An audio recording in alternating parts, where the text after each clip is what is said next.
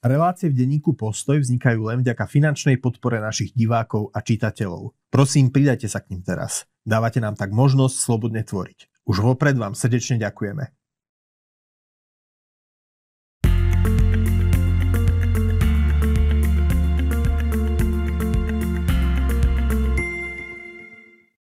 Milí priatelia, dovolte, aby som vás privítal pri prvom vydaní našej videorelácie Knihomolov zápisník v roku 2024.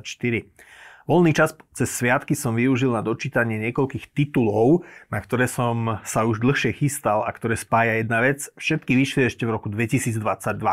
Teraz si položíte otázku, prečo má byť prvá naša knižná relácia v novom roku o tituloch, ktoré vyšli fakticky pred Vani. Nuž, možno to poznáte, doma vám rastú komíny neprečítaných kníh a skôr než stihnete prejsť všetky staršie veci, vytlačia ich z vašej pozornosti častokrát aktuálnejšie novinky, o ktorých musíte aj písať. No knihy, o ktorých si dnes povieme, nie sú žiadne ležiaky a pozornosť si nepochybne zaslúžia. Hoci vyšli pred minulý rok, stále ich nájdete v knihkupectvách a viaceré aký ste aj v knižniciach. Začnem aj skončím slovenskými titulmi. Milí priatelia, ak trochu poznáte kresťanské prostredie u nás, určite ste už počuli o hudobnom festivale Campfest, možno ste boli na nejakej víkendovke na ranči v Kráľovej Lehote, Možno ste počuli o kapele Timothy či službe Mládež pre Krista. Všetky tieto fenomény spája jedno meno. Marian Lipovský. Jan Hudáček zostavil knihu rozhovorov práve s Marianom Lipovským, ktorá vyšla pod názvom Prinášať premenu. Je to dôverný náhľad do života jednej z najpozorúhodnejších osobností súčasného slovenského kresťanstva. Dozviete sa napríklad, ako sa Marian Lipovský venoval v mladosti športu, ale na Prahu dospelosti zažil osobné obrátenie. Začal sa venovať hudbe, skladal piesne, prešiel si vojenčinov a po roku 1990 pracoval v drevokombináte, kým po večeroch slúžil ľuďom v cirkvi i mimo nej. V roku 1995 vznikla slovenská pobočka organizácie Mládež pre Krista. Lipovský sa vrhol na plný úvezok do služby, v ktorej bol často bez peňazí, za to zvierou, že Boh vie robiť veľké veci aj na malom Slovensku. Práve kapitoly, kde hovorí o založení Campfestu alebo kúpe ranču v Kráľovej Lehote ako o krokoch viery, patria v knihe k najsilnejším. Marian Lipovský netají ani to, že si v živote prechádzal ťažšími obdobiami. V knihe sa k slovu dostáva jeho manželka. Hovoria spoločne napríklad o problémoch s vyhorením, ktoré prišlo v jednom období a dokonca potrebe vziať si sabatikal. Tam čitateľ tiež nájde užitočné postrehy, dôležité jednak je, aby si človek na sabatikale stanovil pevnú štruktúru svojich dní a vyhol sa tak zleniveniu, čo by mohlo potom neskôr skomplikovať návrat do práce. Na druhej strane človek si počas oddychu musí premyslieť, ako zmení svoj život po návrate zo sabatikalu, aby opäť nepadol do blúdneho kruhu, ktorý povedie len k ďalšiemu kolu vyhorenia neskôr. No toto je len taká ochutnávka z tematicky bohatej publikácie, knihu Prinášať premenu e, s podtitulom Rozhovory s Marianom Lipovským vydalo vydavateľstvo GT Identity a ukazuje, ako bežný človek dokáže robiť veľké veci a pozitívne ovplyvňovať životy množstva ľudí, pokiaľ kráča životom s vierou. Mnohých ľudí nepochybne ovplyvnil aj vyštudovaný právnik, niekdajší dlhoročný investigatívny novinár a spisovateľ Lee Strobel. Vo svojich knihách ako Kauza Kristus, Kauza viera alebo Kauza nádej sa snaží skúmať argumenty pre pravdivosť ústredných biblických tvrdení o Ježišovi ako Božom synovi, ktorý bol ukrižovaný, ale na tretí deň vstal z mŕtvych. Z tejto série kníh pochádza aj kniha Kauza milosť, ktorú teraz držím v rukách, ale trocha sa od tých ostatných zmienených titulov líši, lebo Štrobel sa tentokrát nevenuje vieroučným tvrdeniam kresťanstva, ale skúma príbehy niekoľkých ľudí, ktoré prežili Božiu milosť a to dramaticky zmenilo ich život často 180 stupňov. Ide o rôzne pôsobivé osudy, je tu opísaný napríklad príbeh korejskej miešanky, ktorú po korejskej vojne odvrhla vlastná matka. Nasleduje svedectvo narkomana, ktorého Božia milosť vyslobodila z drogovej závislosti. Silný je príbeh jedného z vodcov kambočských červených kmérov, ktorému napriek jeho zločinom bolo odpustené, alebo príbeh bezdomovca, ktorému jedna kresťanka pri náhodnom stretnutí prejavila milosrdenstvo, on si dal život do poriadku a neskôr sa ich cesty opäť skrížili a navzájom sa zosobášili. No napokon je tu aj svedectvo samotného autora, ktorý mal problémy s alkoholom, zlý vzťah s vlastným otcom, ale hraničná skúsenosť s ohrozením vlastného života mu pomohla lepší, lepšie precítiť celý rozsah Kristovej milosti. Čiže Lee Strobel, Kauza milosť, kniha vyšla vo vydavateľstve Porta Libri, veľmi hlboké a pozbudzujúce dielko pre všetkých, ktorí naozaj majú radi takúto duchovnú literatúru, ktorá nie je len o teórii, ale naozaj ukazuje, ako ľudia dokážu prakticky žiť kresťanskú vieru.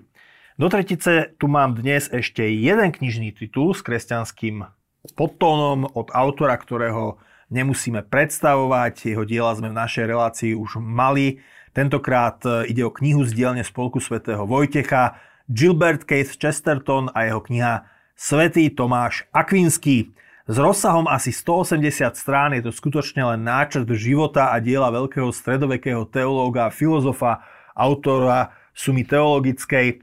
Akvinsky mal na škole povesť eh, ťažkopádneho mlčanlivého študenta s bíčím telom, neskôr však pomohol stredovekej cirkvi znovu objaviť Aristotela. Chesterton ako katolícky autor vidí dominantný spor stredovekého myslenia ako spor medzi podľa neho pochmúrnym a puritánskym Augustínom na jednej strane s optimistickejším a rozumovejším Tomášom Akvinským na strane druhej. Nie jeden filozof by to asi vyhlásil za príveľké zjednodušenie, Navyše, najhorším výplodom Augustína je podľa Chestertona, alebo bol podľa Chestertona Martin Luther, páliaci v 16. storočí akvinského knihy. Toto by asi bolo na takú roztomilú polemiku medzi katolíkmi a protestantmi. Niektorí diváci by sa teraz mohli začudovať, že v jednej relácii dám najskôr dve knihy protestantských osobností, mám na mysli Lipovského a Štrobela a zaklincujem to katolickým apológetom Chestertonom, ktorý konkrétne v tejto knihe si občas kopne do reformácie a popri tom ešte aj do kapitalizmu, keďže anglický originál vyšiel v roku 1933, teda v čase veľkej hospodárskej krízy. No, hoci je táto kniha trošku jedovatá a, a Chestertonovská irónia tu častokrát e, ide až do sarkazmu a v nej sa dajú niektoré prenikavé post, nájdu niektoré prenikavé postrehy či bonmoty. V jednom momente si napríklad Chesterton všíma, aké všelijaké ohavnosti sa dajú prikryť e, znešeným slovíčkom pokrok a vyslovne píše, že citujem, Najmodernejší zo všetkých moderných ľudí sa takmer všetci stávajú fašistami a hitlerovcami. Koniec citátu. Ešte raz opakujem, Chesterton to napísal v roku 1933, kedy naozaj fašizmus bol v móde a anglický spisovateľ si všímal okolo seba, že ľudia, ktorí notoricky podliehajú akýmkoľvek vrtoho, vrtochom najnovšej módy a tým, čo je nové a moderné, teda akýsi dobový frikulíni, sa v tom čase stávali e, fanúšikmi e, tejto vtedy novej a slubnej ideológie fašizmu. Že aj u nás zase sme poznali niečo podobné v rovnakom období s komunizmom. Na inom mieste zase Chesterton hovorí takú peknú všeobecnú životnú pravdu, ktorú som si dokonca vypísal o tom, že človek je ako, opäť citujem, strom, ktorého korene sú živené z pôdy, zatiaľ čo jeho najvyššie konáre takmer siahajú ku hviezdam. Pekné, toto vyjadruje možno aj môj názor, je mi to veľmi blízke.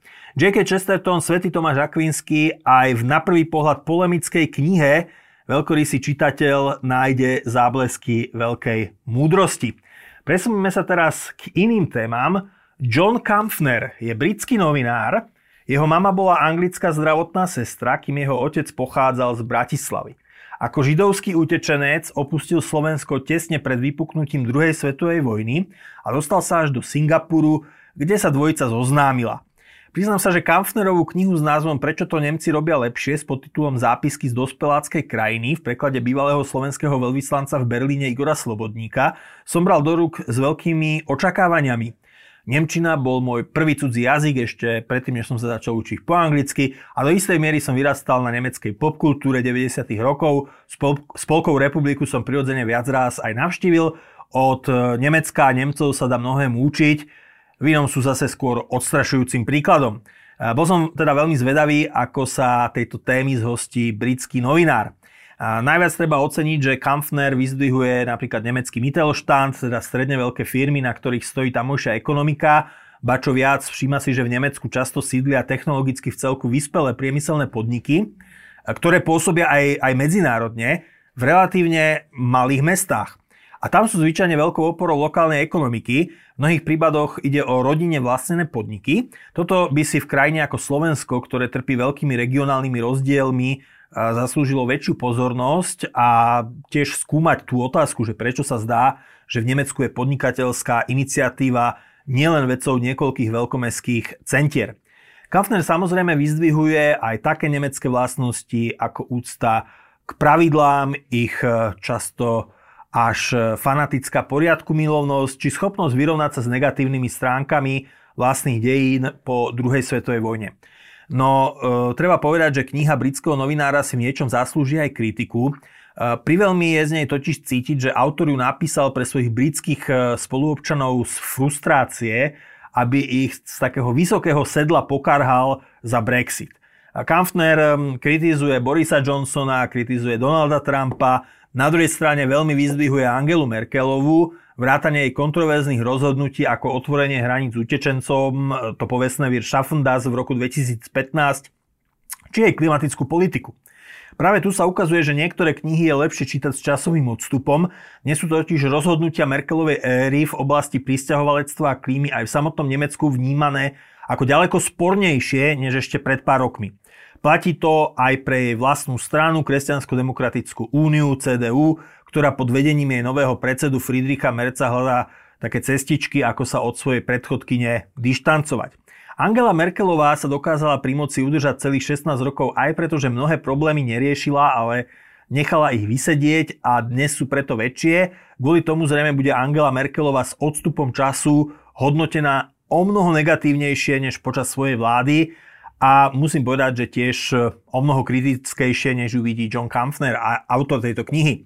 Anglický originál knihy Prečo to Nemci robia lepšie bol publikovaný ešte pred e, ruským útokom na Ukrajinu, no prekladateľ a diplomat e, Igor Slobodník sa rozpisuje o tejto téme aspoň v doslove knihy. Slovenský preklad vydava, vydalo vydavateľstvo Mamaš. Milí priatelia, začali sme náš dnešný prehľad knihou domáceho autora a dielom slovenského spisovateľa tiež skončíme. Časonauti sú zbierkou desiatich sci-fi poviedok spisovateľa Antona Štifela, ktoré spája téma cestovania v čase.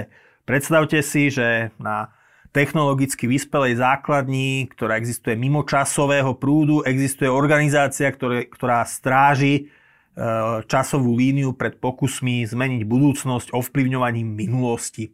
Časonauti sú členmi takejto organizácie, svojich členov obvykle verbujú na miestach počas dejín, kedy náhle zahynulo veľké množstvo ľudí a tak zmiznutý jednotlivec nebude nikomu chýbať. Hlavný hrdina a rozprávač jednotlivých poviedok sa v úvode takto vydá do Hirošimy v roku 1945, aby tesne pred výbuchom atomovej bomby zverboval za časonautku japonskú dievčinu menom Ayumi. Podarí sa mu ju vyslať na cestu, ale sám tam uviazne doslova pár minút pred výbuchom. Neskôr ho odtiaľ zachránia a medzi hlavným hrdinom a Ayumi sa vyvinie e, milostný vzťah.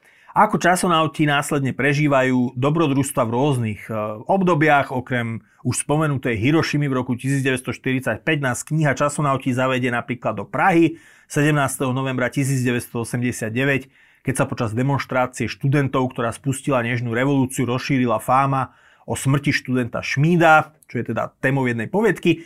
E, ďalšia poviedka je o Vianočnom prímeri na západnom fronte v roku 1914, no časonauti sú zapletení aj do tajúplného zmiznutia letu malajských aerolínií v roku 2014, do, sú zapojení do alebo zapletení do tunguskej udalosti v roku 1908, do tajúplnej skazy 9-členej ďatlovovej expedície na Urale v roku 1959 a samozrejme aj do vraždy Kennedyho v Dallase v roku 1963. Asi najlepšia poviedka celej zbierky má až mierne hororový nádych. Hlavný hrdina v nej hľadá svoju lásku Ayumi po bytoch na rôznych miestach a v rôznych časoch, kde krátko predtým niekto spáchal samovraždu, zomrel starý, zabudnutý a opustený, alebo bol zavraždený. Anton Štifel už inej svojej zbierke sci-fi poviedok Zabudnutý vesmír ukázal, že je talentovaným autorom, ktorého tvorba sa veľmi dobre číta. Pritom základný predpoklad tejto knihy vôbec nie je originálny. Mám na mysli organizáciu, ktoré agenti skáču v čase, aby iným frakciám zabránili meniť dejiny. Podobnú tému rozobral napríklad Paul Anderson vo svojich prózach z cyklu Stráž času už od 50. rokov minulého storočia. Modernejším príkladom je románová trilógia Davida Wingrova Ríša času, Oceán času a Pán času. Navyše tému časovej studenej vojny riešil aj kapitán Jonathan Archer v televíznom seriáli Star Trek Enterprise, kde išlo o jednu e, z takých e, jednotiacich línií v pozadí. No napriek tomu som nemal pocit, že by samotné príbehy, ktoré v tomto známom rámci Štifel rozohráva, boli neoriginálne, snáď okrem poviedky o tunguskej udalosti, kde sa mi pointa zdala predvídateľná. Napriek tomu, že zbierka časonauti, ktorú vydalo vydavateľstvo Hydra, je v rámci slovenskej literárnej science fiction pohodový počín, e, bol by som rád, keby autor v tomto svete napísal ešte viac príbehov. Dá sa podľa mňa z témy vyťažiť pokojne 10-20 ďalších poviedok. Ako čitateľ by som privítal aspoň jednu poviedku priamo zo slovenských dejín. Najbližšie tomu v tejto knihe bola asi príbeh z Nežnej revolúcie, ale ten sa odohrával v Prahe. Mm, ďalšia vec je, že žiadna z poviedok tejto série nejde ďalej do minulosti, než je rok 1908. Pritom vzdialenejšia minulosť ponúka tiež do zaujímavých kulíz, ja neviem, od stredovekých križiackých výprav, e, cez staroveku, rímsku ríšu až po dinosaury, alebo niečo zo stredoeurópskeho pohľadu totálne obskúrne, ako Japonsko v ére šogunátu. Štifelovi časonauti tiež neboli nikde e, v budúcnosti, teda ne, neboli nikde neskôr, než je rok 2024. Mnoho zápletiek by mohlo vyplynúť aj z konfliktov medzi časonautmi, či už tých vnútorných alebo medziludských. Niečo je tam naznačené, ale ja si viem predstaviť napríklad, že čo keby si napríklad nejaký časonaut povedal, že sa mu zachraňovať časovú líniu nechce a rozhodol by sa napríklad ukradnúť trochu striebra z pokladu, ktorý král Inkov Atahualpa v 16. storočí zozbieral ako výkupné pre španielského konkistadora Pizara, pričom z nakradnutého by si časonaut kúpil následne vilu na Slovensku v 21. storočí, kde by spokojne dožil svoj život. To je len jeden z možných námetov. Čiže, čiže dúfam, že časonauti Antona Štifela ešte nepovedali posledné slovo. Autor sa do tohto sveta vráti a vydoluje z neho ďalšie vedecko-fantastické poviedky. Milí priatelia, ďakujem vám, že ste si nás dnes zapli. Ak sa vám toto video páčilo, dajte nám prosím like a stante sa odberateľmi kanála Postoj TV, potom ani v budúcnosti žiadny ďalší knihomolov zápisník neunikne vašej pozornosti. Dovidenia a pekný deň.